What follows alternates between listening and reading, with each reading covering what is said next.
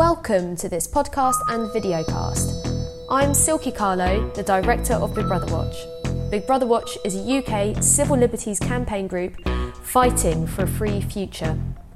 We're a fiercely independent, non partisan, and non profit group who work to roll back the surveillance state, defend free speech, and protect rights at a time of huge change. Our work relies on the generosity of people like you who care about civil liberties in the UK. If you can support us, please do visit bigbrotherwatch.org.uk forward slash donate to support this podcast and our work.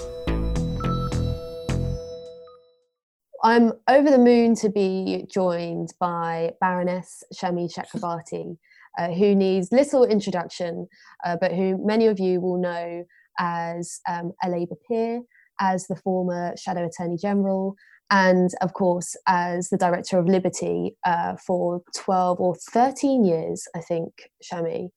Um, a very long time. And when I was thinking about all of the people um, that we should be speaking to about the current situation that we're in and who can we learn from most, Shami was the number one person that came to mind uh, for so many different reasons, but um, particularly because of um, your experience in um, campaigning and standing up for human rights in the most difficult circumstances uh, in the wake of 9 11. And um, maybe we can jump in um, right away there, really, in that, in that uh, terribly difficult context um, it's always difficult to stand up for for um, civil liberties and human rights, but never more difficult than than then, and and perhaps now. If I recall correctly, and um, full disclosure, we we uh, worked briefly together. I, I, I was very lucky to work at Liberty for a time under Shami. Um, if I recall correctly, Shami, your first week of work was directly in the wake of the September the 11th attacks.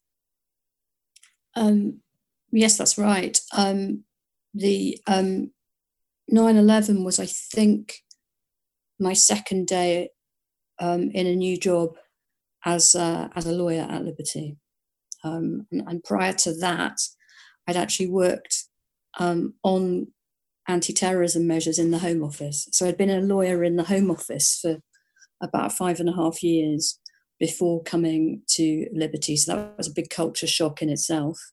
Um, and, and then to exacerbate that culture shock, as I say, on my second day at work, um, 9 11 happened. Um, I talk about it a little bit in my, in my first book. It was literally new new environment, having come from the Home Office from you know an interior department charged with um, you know charged with interception warrants and extradition warrants and anti-terror legislation and immigration legislation, all the rest of it, to be on that side of the fence, so to speak, and then to come to Liberty, but then in that new environment very quickly. And I literally had a day to think about the challenges of the new work I'd been asked to uh, develop a litigation, a campaigning litigation strategy for Liberty. So one day of blue sky thinking, if you like, and then the next day there were blue skies no more. And it was very clear that our priorities were not going to be of our own choosing. They were going to be set by uh, governmental responses on both sides of the Atlantic in particular. And your campaigning in those subsequent years led you to um, be called anything from the most dangerous woman in Britain to the most imp- inspiring political figure, um, which I think is a, an uh, an apt reflection on how difficult and uh, divisive I, oddly yeah. um, campaigning for human rights can be in in these times. I mean i think the less i think you're so right silkie. I think that the the lesson if there is one to, to other human rights campaigners about either acclaim or derision is really you know i'm not the greatest fan of kipling for all sorts of reasons to do with his politics but i do think treat those two imposters just the same is a pretty good is a pretty good motto because yeah, it, you know, you're derided, you're you're praised, um, depending on um, who you're upsetting and who you're defending. And in my experience, whatever they say, everybody actually loves human rights. They love their own. It's just a little bit harder to stand up for other people's, particularly people who you don't identify with or you see as the bad guys. It's easy to stand up for, you, for your own rights, those of your friends, family, people like you. Um, that's the bit of liberty that everybody loves. It's the it's the others, the marginalised, the the suspect, the um, the left behind, uh, and we don't often enough identify with those people until we find ourselves on the wrong side of that border, that fence, that that wall, that line. Mm, that's so true. And the current terrible circumstances that we're in with this pandemic are really showing up lots of um, you know on the one hand it's been called the great equalizer but really it's been anything but and it's really showing up a lot of the um, the fissures that we have in society and the um, the the different risks that people face. Uh, some people have even described there as being the kind of ingredients for class war. But what's without doubt is that um, there are um, certain people who are, are, are, at more risk than others certainly people in care homes older people and then of course people who are still having to go out to work on front lines whether it's bin collectors or nhs workers or uh, construction workers and and and so on. Um, do you how, how do you read this um, yeah. you know the, the, the, the most important right being the right to life? Um, how do you read that challenge that we now have with protecting um, that some of the most marginalized people in the country?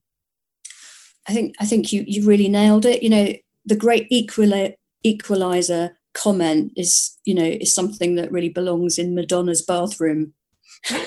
And nowhere else. you know, uh, you know I, with the greatest of respect to you know to to the great entertainer um i think that has been proven to be false um, I understand where it's coming from. It's coming from the recognition that we are all human, and there is an element of connection in that, particularly when we're talking about, um, you know, um, an infection, a pandemic, a crisis, not in the financial system, but literally in the respiratory system. And of course, you are much more protected in the White House or in your penthouse than you are in the places that you've described on the front line, in the care home, um, you know, in the shelter, in uh, reliant on public services of whatever kind that have been that have been deprived of priority and investment for, for a decade. So, of course, it isn't an, an, equalizer. The sentiment comes from a good one, which is we're all human. We need to take care of each other to take care of ourselves. But the truth is that in any crisis, stroke, emergency, stroke moment of, of, of massive national and international um, struggle, um, some suffer more than others. And crucially, to go back to the point about I love I love my liberty, I love my free speech, but yours is more expensive. Crucially, it is incumbent on human rights campaigners, I think, to, to level the playing field, because otherwise, some people are making all the decisions and other people are paying for them. Some people are literally prepared to sacrifice others for not just for their own benefit, but for their own convenience. So, to give an example, you know, in the war on terror, a lot of people were very happy to sacrifice the uh, the liberties of a minority. So let's have racial profiling, people would say, at the at the airport, where those same people became a little bit more squeamish about a loss of liberty was when you saw it affecting them or affecting everybody. So people, for example, very happy with compulsory identity cards when it's just going to be for I don't know uh, asylum seekers, but when it might be everybody, then suddenly people start weighing the costs and the benefits of the policy a little bit more carefully. Similarly, in a financial crisis, um, of course, bail out the banks, and a very good very good reasons for, for, for bailing out the banks because the banking system is important to, to, to any society. But you know, bail out the banks, and then what about the people who've suffered as a result of of the banks and the bankers? A bit more reluctant to take care of, of, of the people lower down the um, the economic chain. And this time, I'm hearing similar voices getting. You might call them right wing libertarians who get very upset about not being able to to take their you know to take their preferred holidays and drives to beauty spots and walk their get their labradors out of their land rovers and all the rest of it but not prepared to stick up for um, for people um, working in care homes or people in care homes, you know, so even sort of, you know, really quite um, elderly retired judges, for example, banging on about the police state um, because of the need for lockdown and social distancing, but not suggesting there should be a symmetry um, a, a, an equalization to any sacrifices. And, and, and literally, some of them talk about, well, let you know, let the old and the sick shield themselves so that the rest of us can go about our business as usual. Um, and I find that, as I say, reminiscent of the same attitude of othering, letting some people suffer most, some people sacrifice most that we that we've seen in previous crises, emergencies, and and even in wartime. I think I know who you're talking about, um, but of course there is something about the um, the the enormous wave of, of emergency powers um, yeah. that there now are and the lockdown restrictions that affects everyone in a way that policing and authority haven't affected um, some of yeah. those groups and very privileged groups before as well um, yeah.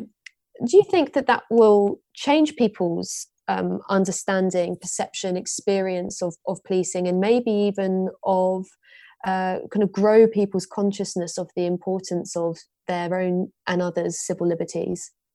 There's no doubt that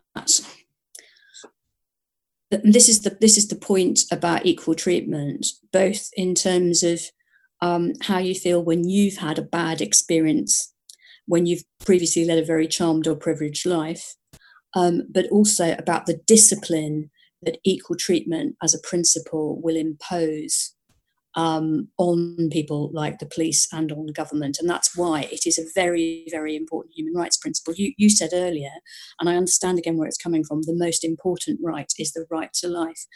You know, I, I see where that's coming from, but I'm not completely convinced that it is actually the most important right because if you think about it, um, the right to life doesn't grant us a right to live forever um, you need, you need, you know, you'd need, um, you can't have jurisprudence can't do that. You need something more, something more spiritual or even magical to do that. I mean, the right to life is incredibly important, but um, it's not an absolute.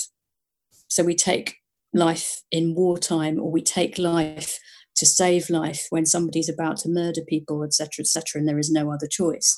Um, you'll actually find that the right not to be subject to torture and human degrading treatment is more absolute. But I think, in terms of the key to the human rights kingdom, the key to um, to really building a society um, that, that, that respects everyone's human rights, equal treatment is is in a way, non-discrimination or equal treatment is the most powerful dynamo. If you think about it, in the Belmarsh case, the judges didn't, um, the judges of the, um, it was then the, the Lords Appellate Committee, it would now be the Supreme Court, didn't um, in majority choose to interfere with the government's decision about, you know, what was strictly necessary, you know, was it a public emergency? What they did was look at the differential and discriminatory treatment between different groups of suspects based on their nationality. And, and the judges said, but this isn't rational. This is, you know, this is irrational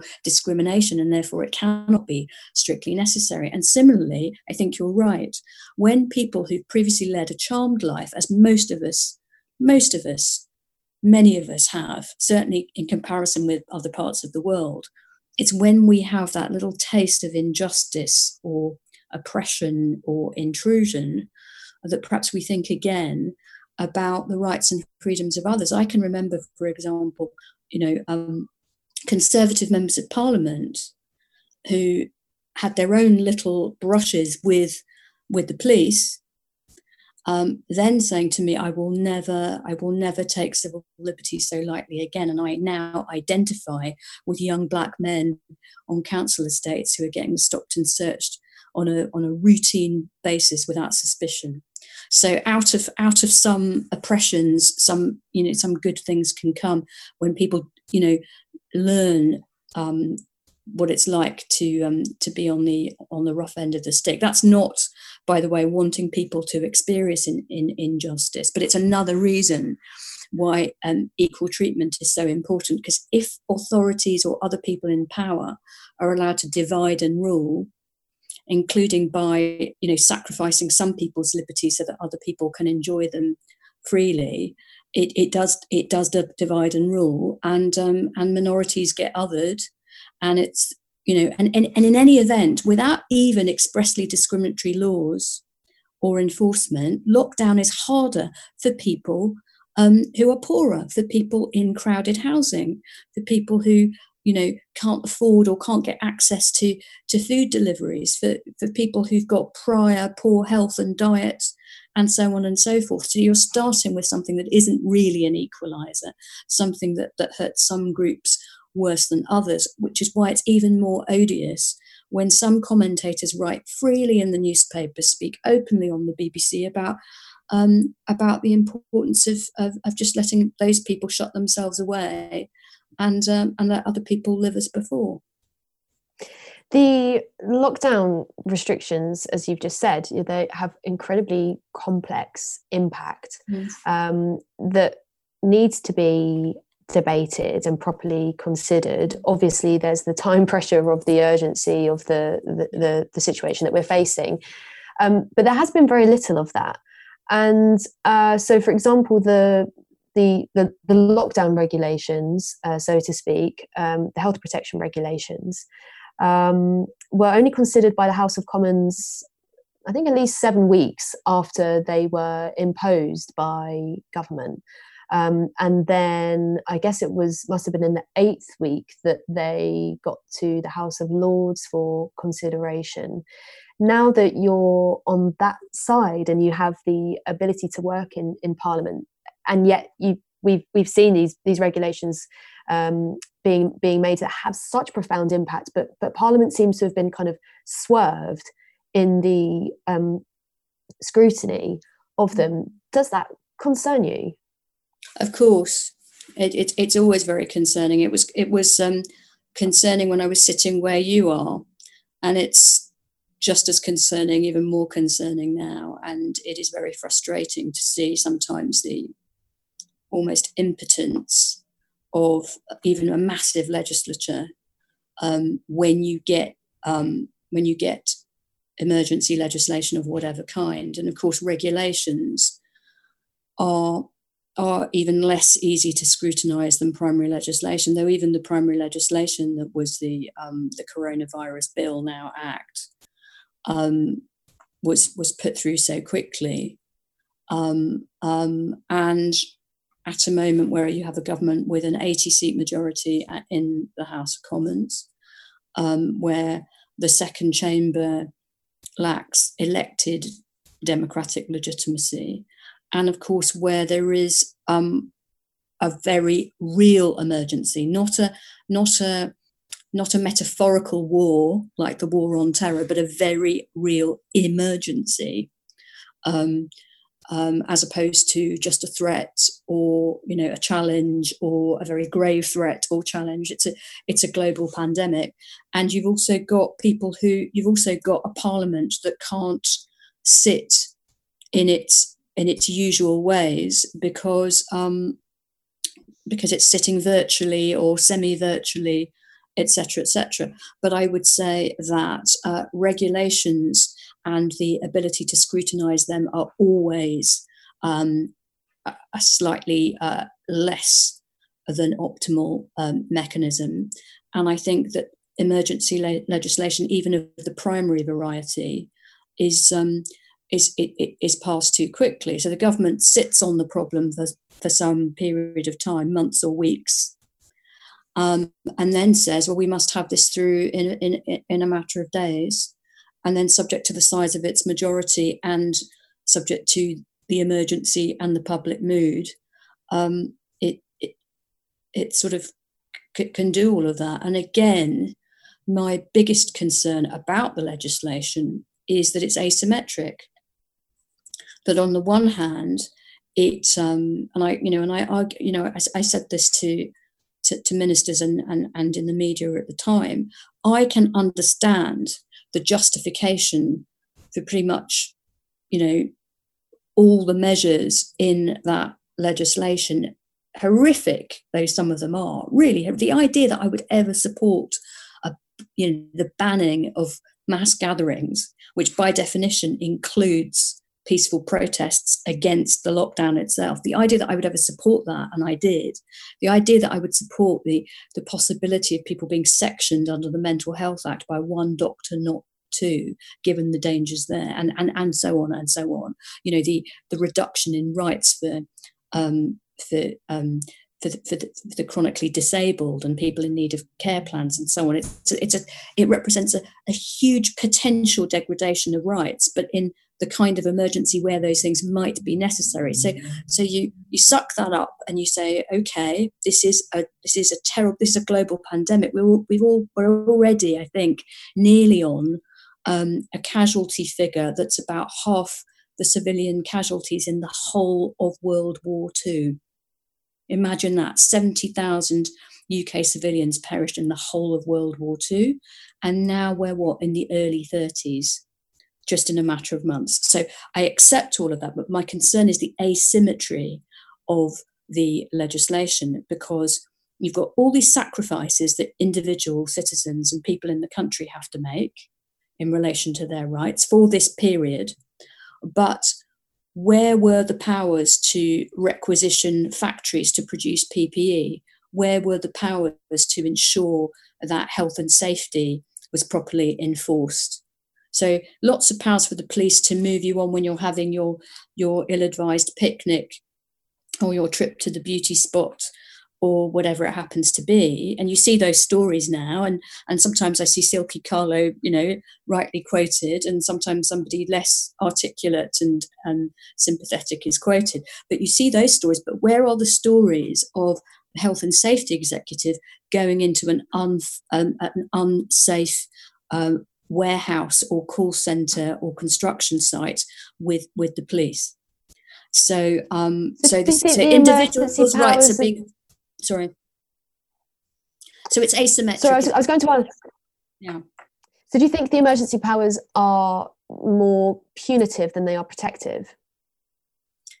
I, no, I think that they are designed to be protective, but they but they're not but they're asymmetric. So it's sacrifice on behalf of the individual, and of course that will mean in practice the poorest individuals suffer the most because of the nature of you know having a garden not having a garden etc etc etc but equally where where are the parallel powers that we should have seen to um, you know to, to um, clamp down on unscrupulous employers um, um, and um, ensure health and safety not just in the parks but on the building sites or um, you know in unsafe places of work. So so sacrifices on behalf of individuals, and that will mean the poorest the most, but not sacrifices on behalf of people who um, who are making literally millions and billions out of um, out of online retail um, and possibly forcing their employees to work in unsafe conditions. Mm. I think one of the um, one of the disappointing things about the the, the lack of time that's been afforded to parliamentary debate around both the lockdown restrictions and, of course, the Coronavirus Act as well, um, which has massive sweeping powers um, in in so many areas that you name name named a few, but it's 342 mm-hmm. pages. It's it's eye watering stuff. Um, is that precisely the kind of issues that you're raising now haven't really been raised enough? And um, I think a, a, lot of people are worried, and particularly because now um, these are issues that affect everyone, and it, that is unlike other um, issues that we've worked on before that that tend to disproportionately affect some groups and then kind of leave other people almost untouched. The emergency powers here directly affect everyone, although in different measures, as we've discussed.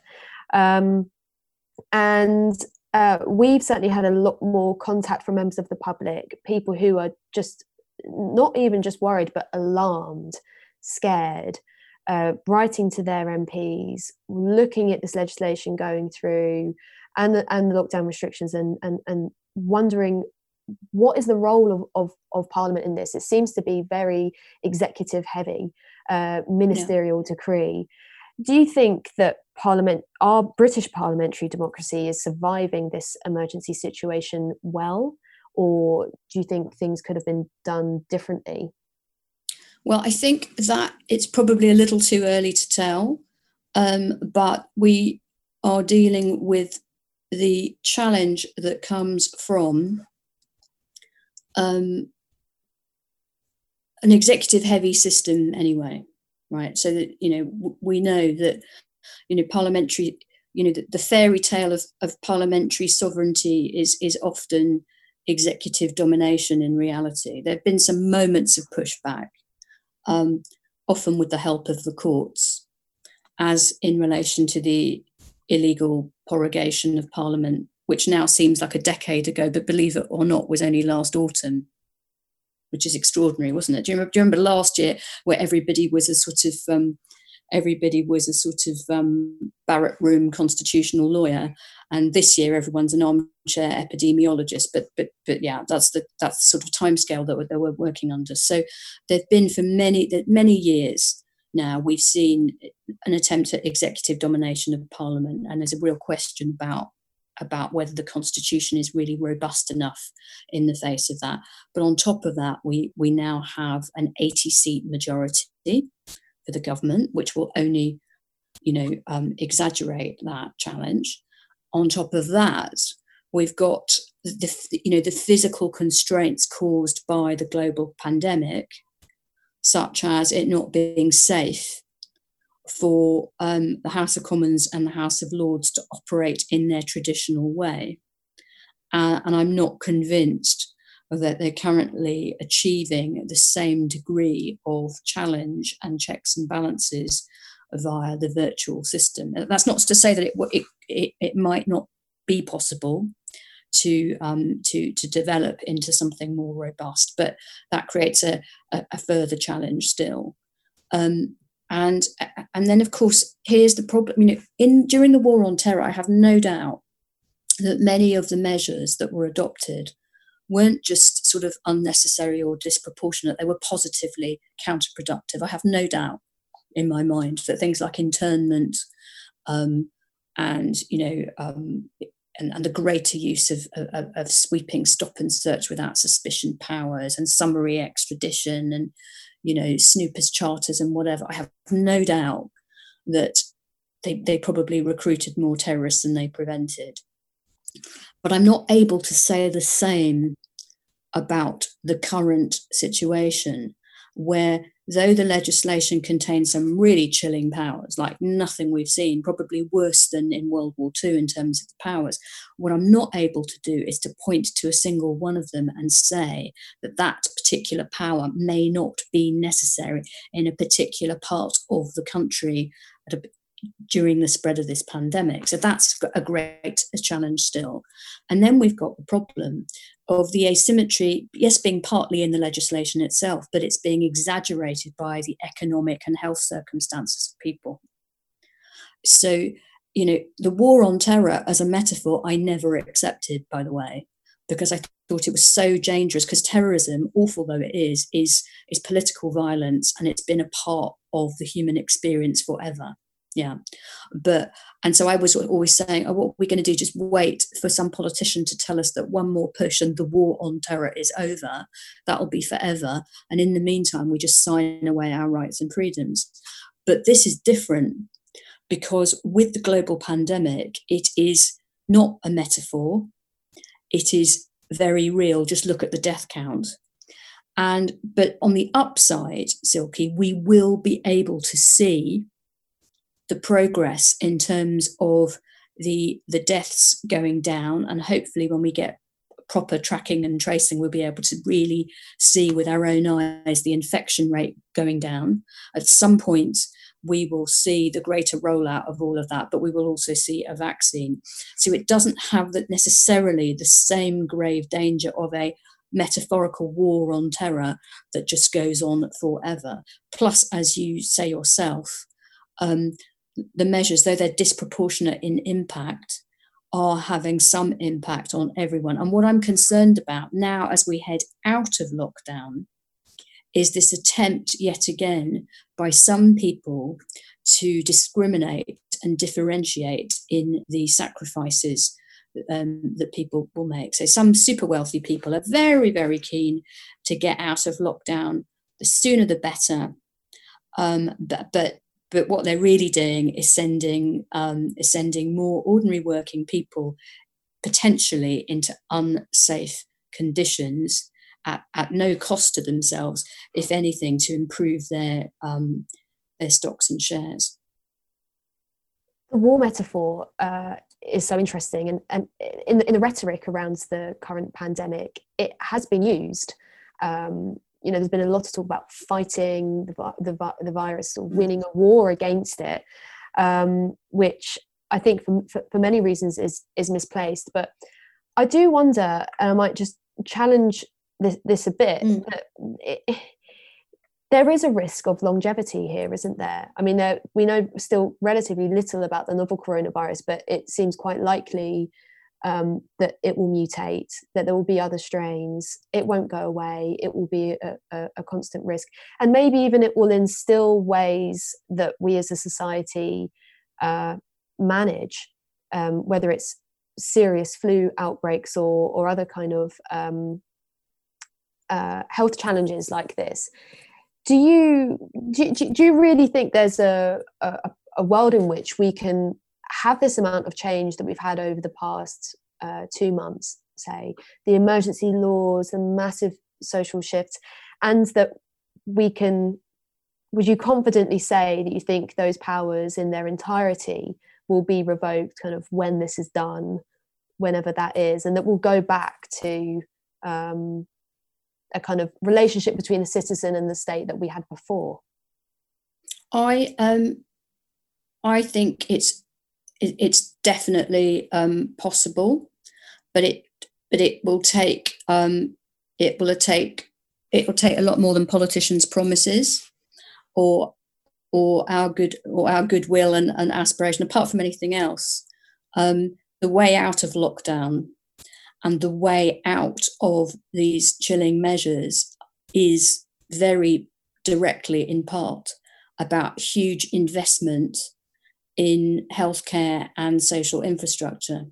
So if you look at if you look at the jurisdictions elsewhere in the world that have been most successful and um, at fighting um, um, the virus or at keeping deaths down, um, and and then potentially ways out of lockdown, you're looking at the um, the health systems that invested and that um, that invested in particular in things like testing and contact tracing and then isolation. Um, and, and, and if we get into the, if we massively reinvest in in healthcare in ppe in social care um, in um, nutrition in public education and public health education, you can take your foot off the authoritarian pedal.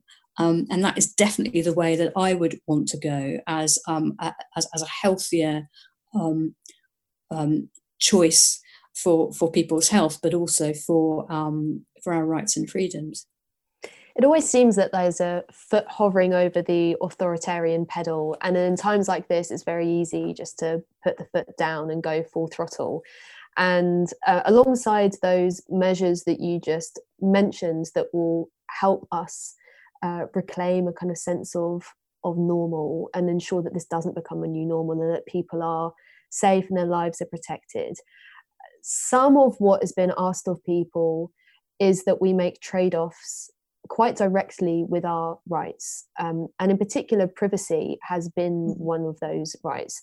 So we know, for example, that um, government has been asking um, mobile phone networks to share location data on a mass scale or, or some kind of tracking data on a mass scale, but we don't know what, we don't know at what scale. We have very few answers to those questions. We've got big tech companies who are uh, predictably lobbying now uh, and working their way into the NHS. Palantir, for example, um, Amazon, Microsoft, all in the NHS, and then the contact tracing yeah. app that's being d- done in a, in a centralized way.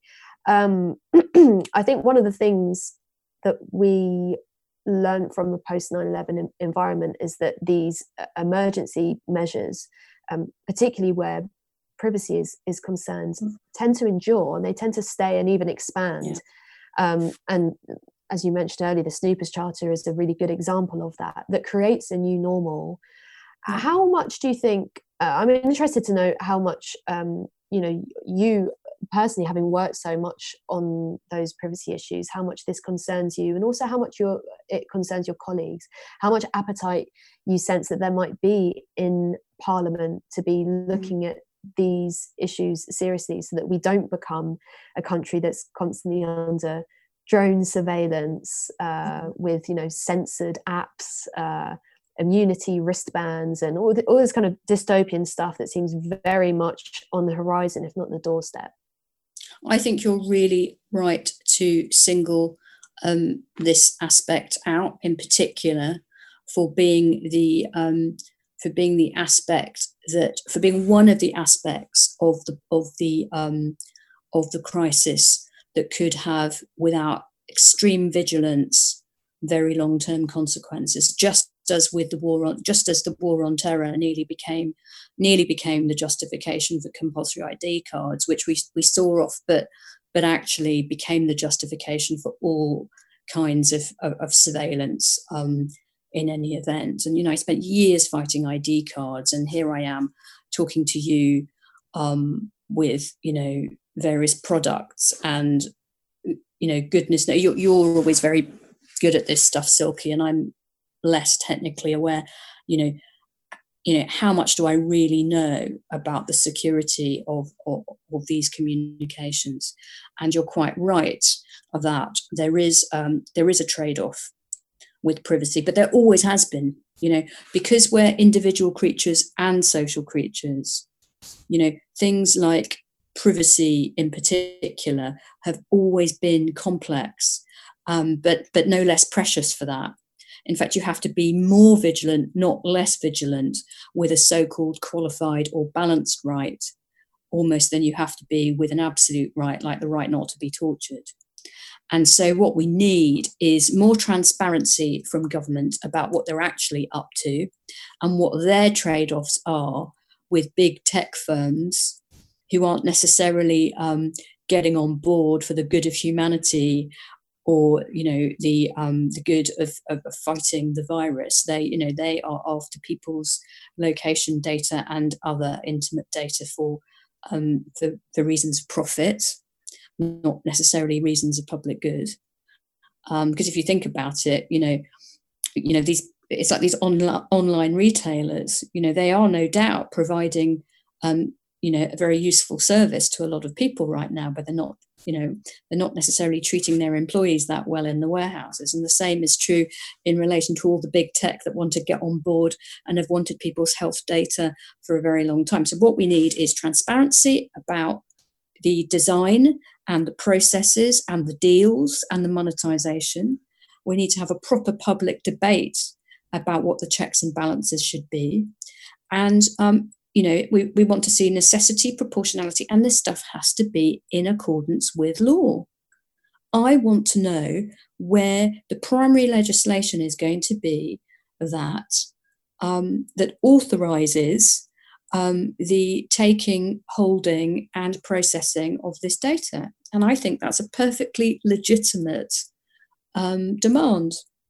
And it will only boost public confidence if the public are involved in in that in that debate. And that is what should have happened about all sorts of intrusions in the past because we do accept don't we? We all accept that we give up a bit of privacy for the purposes of um, fighting crime of um, the, the, enforcement of tax collection etc etc you cannot collect people's taxes if they aren't forced to tell you what money they have um, you cannot investigate crime without intruding to some extent on people's privacy. And the same is true, I have no doubt, about fighting a pandemic. But we want to see, we want to see that we want to see the checks and balances. We want to see the necessity and the proportionality of all of this. We want to see that people aren't being discriminated against. Um, and we want it all to be out in the open and subject to, to law and laws that we debate and make. Yeah. It seems like, unfortunately, because we're already so far down the road where um, where where surveillance is concerned, that uh, that's come back to bite us. I think because there mm. hasn't been transparency and uh, uh, um, scrutiny, sometimes not even legal frameworks. I mean, um, yeah. ANPR, for example, um, yeah. a massive, massive, massive system of road surveillance, um, which we saw police turning with no to- legislation. It- it, yeah. just developed. It just. It, do you know what's really interesting though, Silkie? Some people who are now making these sorts of noises are, are sort of rather unusual suspect. I, I, don't know if you read a piece by um, by Jonathan Evans, the former the former director of MI5, in I think the Telegraph a few weeks ago. He was actually saying something along these lines, or not that far away from them, that if you want to take people with you, in relation to uh, some of the surveillance that you might need or some of the data collection and processing that you might need to, to fight the virus. Um, you need to learn the lessons of the war on terror and do more of this policy making in public and then people can you know and then and that is the way to make the trade off because otherwise it's always whether it's with whether it's with our physical health or whether it's with our privacy.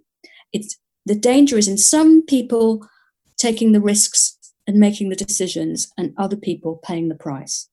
And that's true whether it is your health protection, which is really important, or whether it is your privacy, which is also important. And it's a complete false choice. I've always believed this to say to people, you have to choose between your life and your privacy, or you have to choose between your economic protection and your health protection. This is nonsense. If somebody was in your home, you wouldn't ask them to choose between um, sharing the meal or being allowed to speak at the table. You just wouldn't separate um, their dignity in that way. And I think that's the kind of thinking we need when we're looking at society as a whole. I agree, and there needs to be much, uh, much better. Uh, there, there, needs to be, or, or, in some instances, any legal frameworks for for some of this stuff, and, and certainly much better oversight. I think Jonathan Evans has been a really interesting. You know, yeah. yeah. So go ahead. I, well, I think Jonathan Evans has been a really interesting voice in this, and uh, certainly in, in calling for more um, for the, the, the, public to be more engaged and have mm. reason to put more trust in rapid technological development. His report on AI and algorithmic decision making um, was very good. But I wonder if sometimes um, we almost can't see the wood for the trees. I mean, there's the, the legal frameworks are one thing, but what we often are not having a public debate about is do we want this stuff in the first place? Hmm. How much do we want this? And then, you know, even yeah even it, it, kind of dawned on me in recent days, especially now that we're all isolated from one another, that because we are so far down the surveillance road, everything we do currently leaves a data trail that is either exploited for commercial gain or, or in most instances, surveilled and goes into government databases. That includes this call, every communication we have yeah. uh, on our phones, every email, every purchase yeah. we make on Amazon or wherever else everything we watch, uh, all the. Uh, I know. I, I so agree with you, and I know. I, I I so agree with you. I rail against it every time I see that because I have made you know i'm such a tin hatter in some respects you know i'm, I'm not on social media for example I'm not on Twitter. You won't find me on Facebook, Twitter, etc., etc. But I have made online purchases, and I have bought, you know, films, you know, to watch at home. And the moment you do that, they're sending me they're sending me things that I might like to to watch and I might like to buy, and that's and and which you know telegraphs to me that they are they are monitoring my um you know my habits for for their own corporate purposes. But it it it is nonetheless chilling to me. And you know to some extent this is me the civil liberties campaigner who fought this stuff um, when it was the government doing it.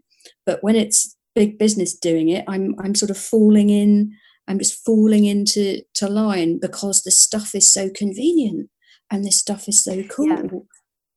and we mm. have little choice at the moment because of the the situation we're in i'm also not suggesting by the way that we all go and retreat to the the, the woods no i know you're not and I, that would be quite nice um, yeah, but I'm just. Or I'm just it would be nice the if there were alternatives. It would be nice yeah. if there were alternatives. You know, it, and, and maybe this will come. It would be nice if there were entrepreneurs and people who who, who said, um, "Here's here's a streaming service.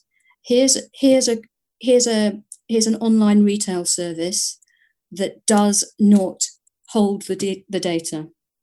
Now, the trade off will be that you won't be able to buy the same basket of shopping next week. And I'm not going to send you little nudges about books that you will also like um, or films that you will also like. But what you will know, um, if this is what you care about, is that you know your information, your habits are, are private.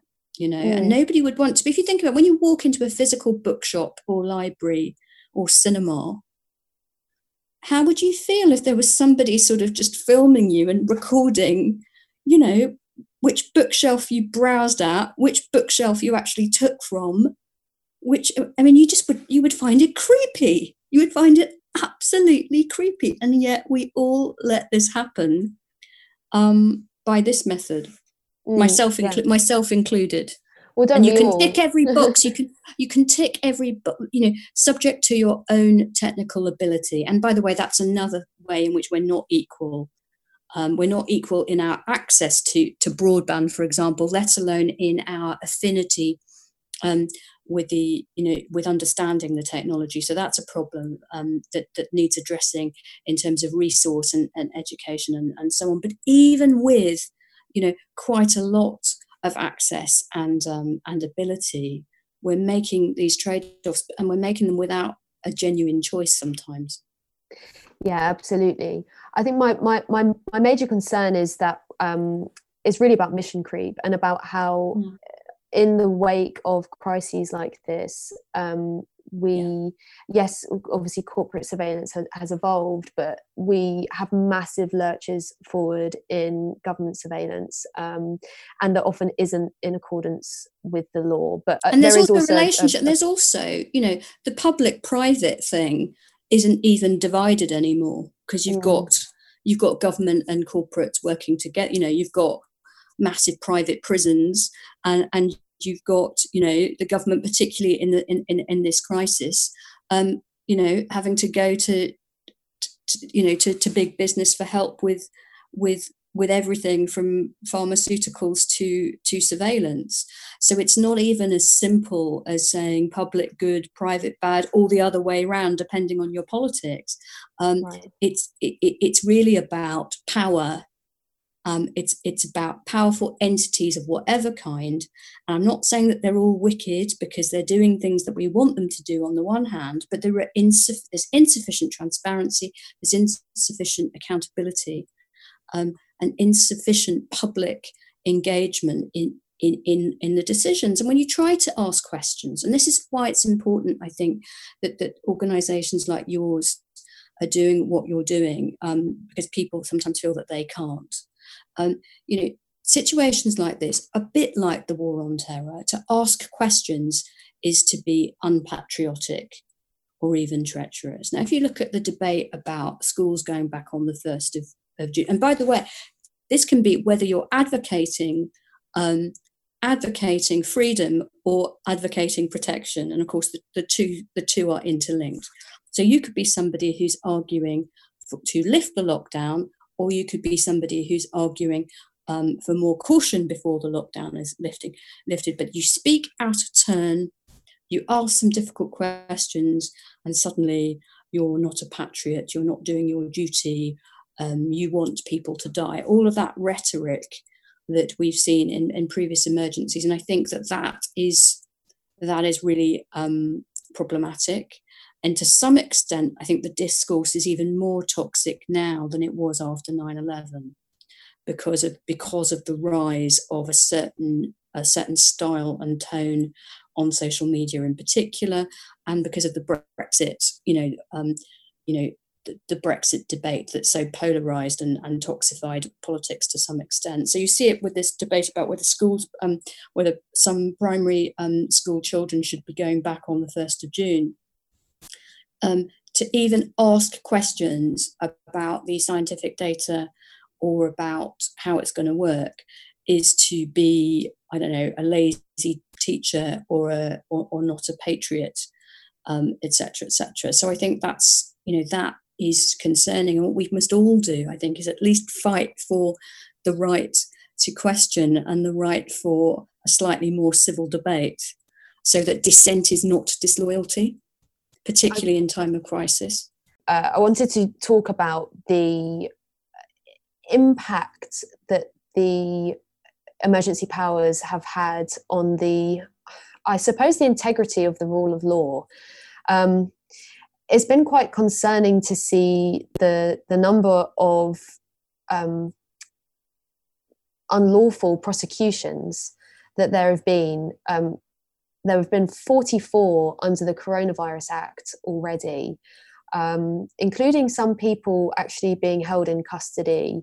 Um, and um, so, so every single Coronavirus Act prosecution that's been reviewed by the CPS so far has been found to be unlawful. And I think there, there have been a, about a dozen under the um, lockdown regulations.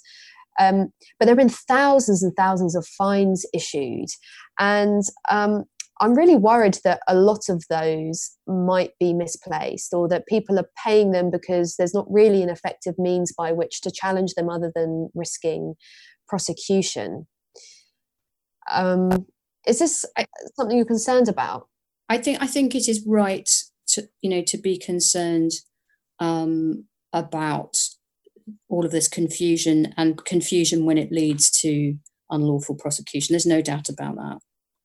Um, and I, I, I don't believe that most of it is malign. I mean, you know, there's bound to be, you know, in any system of law, there's bound to be abuse, but a lot of inconsistency and even illegality will come from just the confusion of emergency legislation of a criminal nature um, and uh, and law enforcement being just behind just behind and not getting sufficient clarity from government and from um, those at the head of law enforcement. There's no doubt about that. And I do think it needs to be looked at. And I think there needs to be um, a, a, culture in government and at the top of, you know, prosecution and, and police um, agencies of saying, okay, we weren't perhaps adequately prepared for this global pandemic. We're playing catch up, but what we are going to do is have a hard look at how this happened um, to to ensure that, you know that we're better equipped in the future. And if necessary, that means apologising to people. If necessary, that means reviewing guidance. If necessary, that means reviewing the actual law. But we have to take the public with us, and the public you know, have given actually a lot of support um, to the authorities in this pandemic. And I think they've done it for good reason, generally speaking. They've done it because this wasn't a metaphysical threat. This is a very real threat. It's an invisible enemy, but it is a real one. You know, and to some extent, I think the war metaphor is better here than it was in the war on terror, even though this isn't called the war on coronavirus. Some people might call it that. Um, and the, the reason and it's really interesting because people said the, the british public won't wear this uh, it, it is said in the media in some places that one of the reasons why the government was perhaps a little later to lock down than it might have been was that it feared that the British public wouldn't wear it or wouldn't wear it for a lengthy period. And I think that's probably proven um, to be untrue or not to be borne out by the evidence, which is that people have made enormous sacrifices. But I think in return, uh, you know, these same uh, people are entitled to some hands going up and to some lessons being learned and being learned openly and transparently so that if necessary apologies can be made compensation given and um, guidance practice and even the law if necessary amended and there's no shame in that but of course too often the culture is to is to hunker down we never made a mistake and we never got it wrong and um, and I think that that just whole culture is um, is is is problematic in itself. Do you think just just going a little bit more into the the lockdown itself, and this this is yeah. a difficult area and it's fraught with controversy yeah. and uh, all the rest of it. So I, I put this kind of that prelude on it. Sure. But do you think there's a a risk that some of the restri- the, the, the length or the extent of the restrictions that are in place are somewhat kind of patching over pre-existing failures that the the NHS the, the real purpose for the the the lockdown initially was to protect the NHS specifically to make sure that it was going to be able to deal with the the number of people suffering. But does that mean that we are kind of surrendering liberty to protect the NHS um, the the ability of the NHS, which has been systematically underfunded, I think it's just fair and, and sort of objective to say for years. Um, and then other failures, for example, to source PPE, um, mm. the kind of practical failures around handling the crisis. I think to some extent that's correct. I think, you know, and I don't mean to be a controversialist. I'm not even trying to play a blame game. I just think um, that calmly and dispassionately, there is no doubt that some elements of lockdown um, were either required or required to a greater extent because of our lack of preparedness. In terms of things in particular like um, testing tracing and isolation um, and then to uh, uh and and then you know things like ppe and so on. If we'd if for example you know do you remember reading i don't know at some point in february which now seems like a decade ago about some people who'd come back from their ski trips and their business trips and you know were they prepared to sign a contract before they got on the plane and, and sit voluntarily in quarantine in the Wirral? You know it is possible that if as if as soon as we um, i mean this is counterfactualism right? And there's no point in it to some extent except that to learn lessons for the future we ought to try and learn from it uh, there's no doubt in my mind that um, with greater preparedness greater investment in the nhs greater stocks of ppe but in particular if we'd stuck with testing contact tracing and isolation. And I know that there are civil liberties aspects to contact tracing, for example, but I think we can agree that it would be possible to devise a system of contact tracing that protected people's privacy as well as protected their lives. If, we, we'd stuck with, um, you know, checking people when they came into the country, um, and with an element of community-based um, testing and tracing and isolation, we might not have needed the might not have needed this the scale or um, or viciousness of the of, of the lockdown. I mean, I may be wrong about that, but but you but, but but if you look at it from the other end of the lockdown, a lot of people seem to be saying that it would be easier to uh, to take the foot off the pedal and come out of lockdown with greater confidence if we had the the testing the contact tracing and the isolation in place because then you wouldn't have to have the global lockdown the the national uh, or massive lockdown you'd actually be able to to tell who needed to isolate and who could be back out at work. And if that's true on the way out, it seems to me in logic that it might have been true um, it might have been true on the way in as well. Now, we don't have a full picture because there isn't transparency. We get certain things mooted in Sunday newspapers, certain leaks and briefs, and who knows. And no doubt a blame game is already beginning in Whitehall um, that won't necessarily make transparency um, any easier. But uh, I do think there's something there's something in that. That doesn't mean that we wouldn't have had to make sacrifices. Um, because this is a very real um, virus. You know, that people had to make sacrifices in relation to HIV/AIDS. You know, in relation to their intimate lives, in relation to their, you know, you know, their drug use and and other, you know, um, behaviours, um, and that came with a great deal of stigma um, and and so on. That this pandemic doesn't need to to come with, though some are already trying to get xenophobic about it which is, I think, a mistake in, in, more than one country, I should add. Um, but but yes, sometimes there is no doubt, and this was true with terrorism as well. Sometimes you pay in civil liberties for a lack of economic and other practical investment. Mm.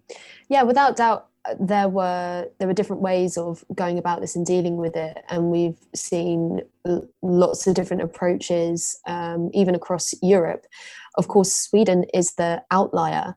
And something that i've uh, certainly experienced and, and, heard a lot from people who are concerned about the the, the current situation that we're in um, in terms of the lockdown and and loss of liberty um, is that there was no debate about, that.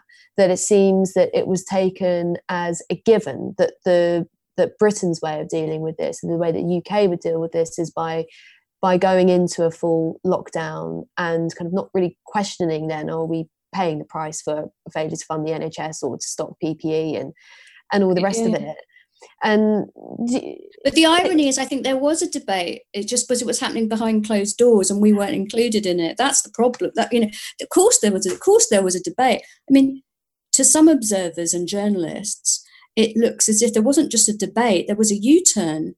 Mm. some people are suggesting that at some point in early march there was a u-turn or handbrake turn or what i don't drive but some kind of dramatic turn. And that look, I don't know the answer to this because I'm not privy to what goes on between the prime minister and his closest advisors. But some commentators um, are suggesting, on the basis of leaks and, and, and briefing and so on, that there was a dramatic change of strategy from, if you like, a more Swedish approach to the lockdown approach. But I think there's also this issue about preparedness um, years of you know of austerity and and the impact of that on healthcare and social care and and preparedness and resilience.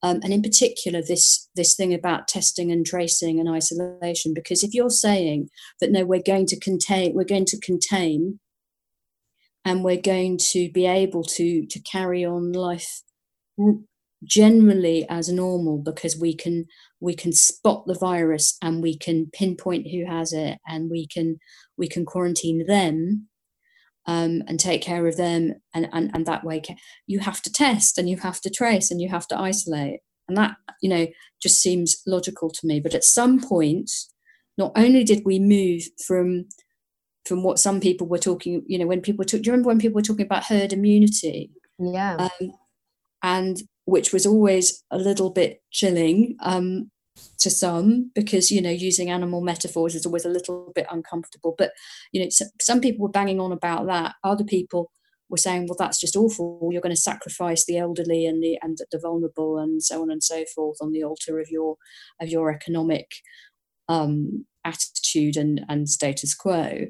Then they said no no no. Herd immunity is not a strategy. It's just something that's going to happen um, that was that was never our strategy. But all of, but we do know that the lockdown came quite suddenly. It came earlier than anybody was expecting. It came suddenly, and the testing stopped. Yeah.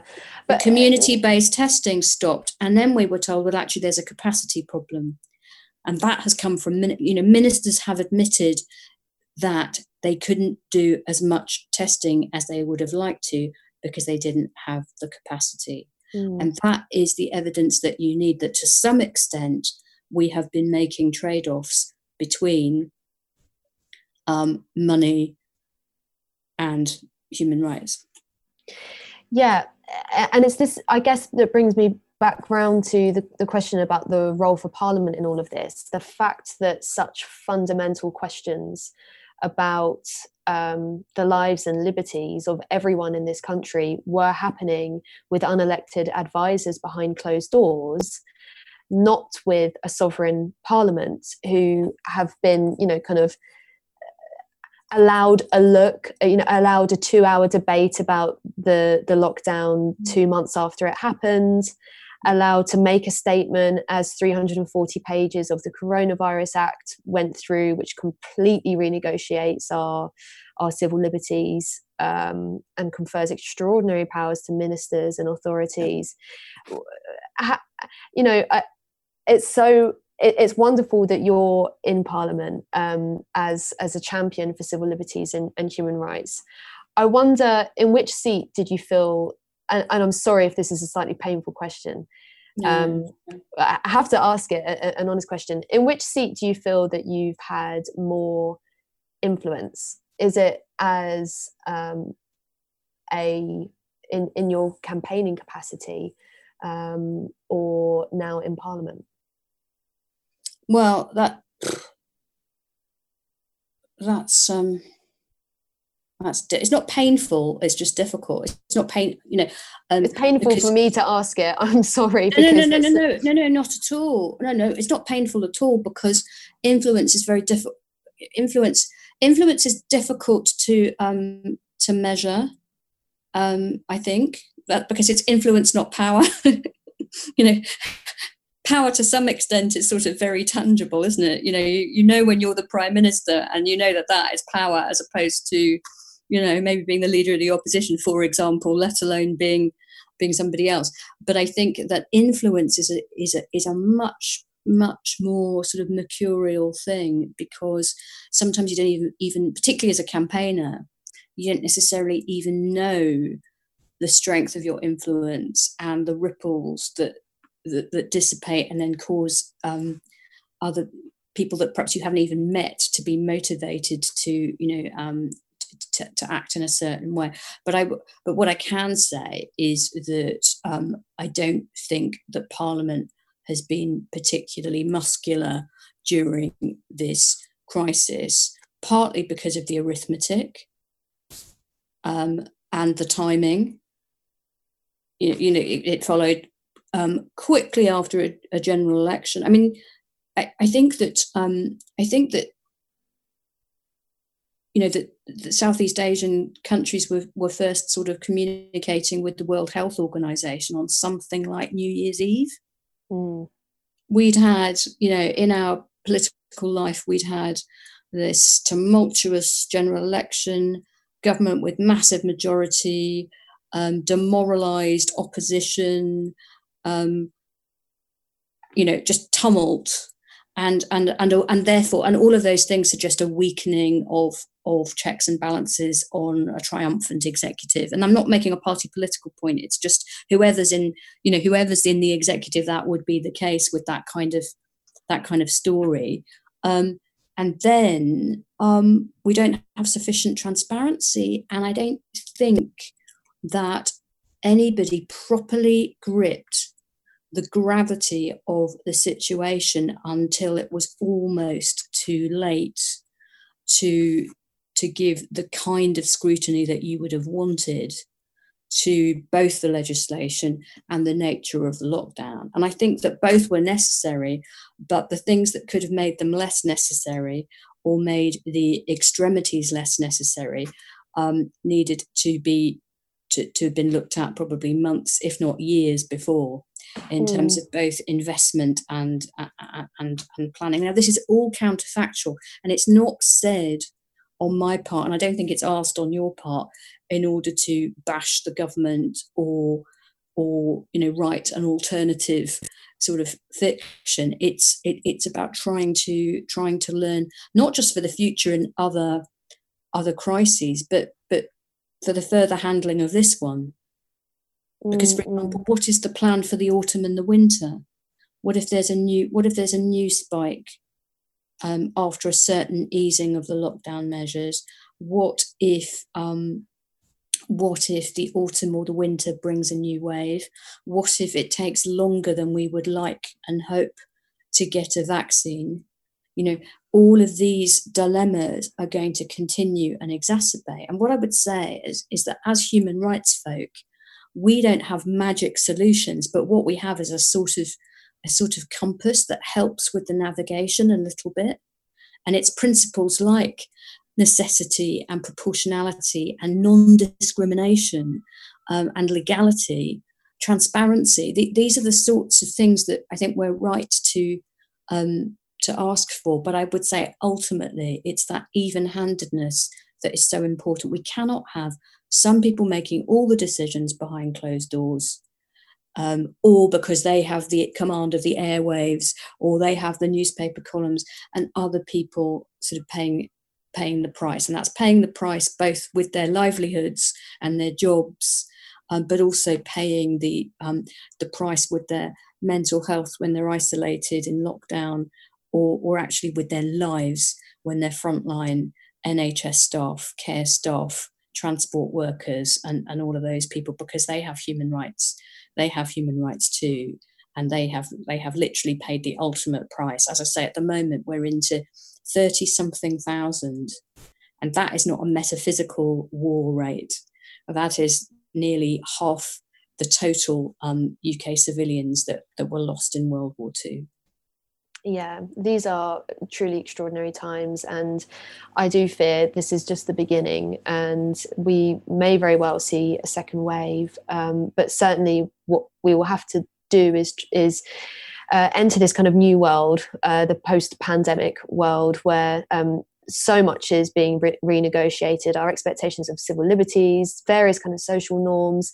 We've got these emergency powers to deal with, and of course the the health crisis, which will which will change um, as time goes on. But I'm so glad um, that you're that you that you continue to advocate for human rights and civil liberties in Parliament. I'm really glad that that, that you're there and Big Brother Watch is there, and you know that we're all even in this dystopian moment. We're able to to come together even by this sort of space oddity type type technology.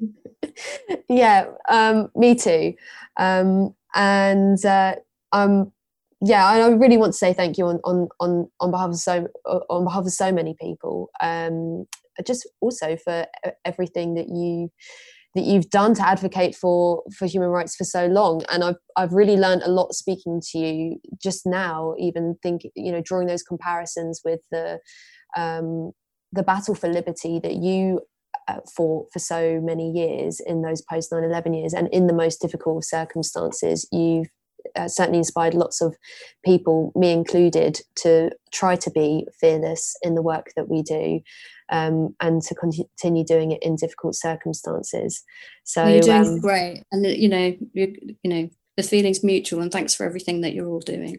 Oh thank you shami. And i want i wanted to say as well um, you know you i brought up the coronavirus act several times and you um, humbly didn't acknowledge um, how much work you did on that and scrutinizing it and um, uh, pushing government to put the six month review in which you know as we've discussed in, in the circumstances was was quite something because it was a very limited time frame. Um, and you know we'll see in six months now thank, thanks to um, that. Well, it was a small thing. It was a small thing, but actually, under the circumstances, it was small, but maybe something. You know. Yeah, um, exactly. Never enough. The problem with all of this, and you'll know this from your own work, is that it's never enough, and it's never over. But um, but we we keep we keep doing what we're doing, and um, it's really hard, but it's but it's worth it, and um, and both the point of it and the joy of it is the same thing and that is other people. You know that they present us as these sort of as these sort of selfish rights obsessed libertarians you know but we're not. We're actually all about other people because yeah that's what that's what it's all about. It's it, it's um it's not selfishness. It's, it's what it is to be human and um and to and to have each other social creatures but also to have you know our, our dignity and our freedom absolutely oh i couldn't have put it better thank you so much shami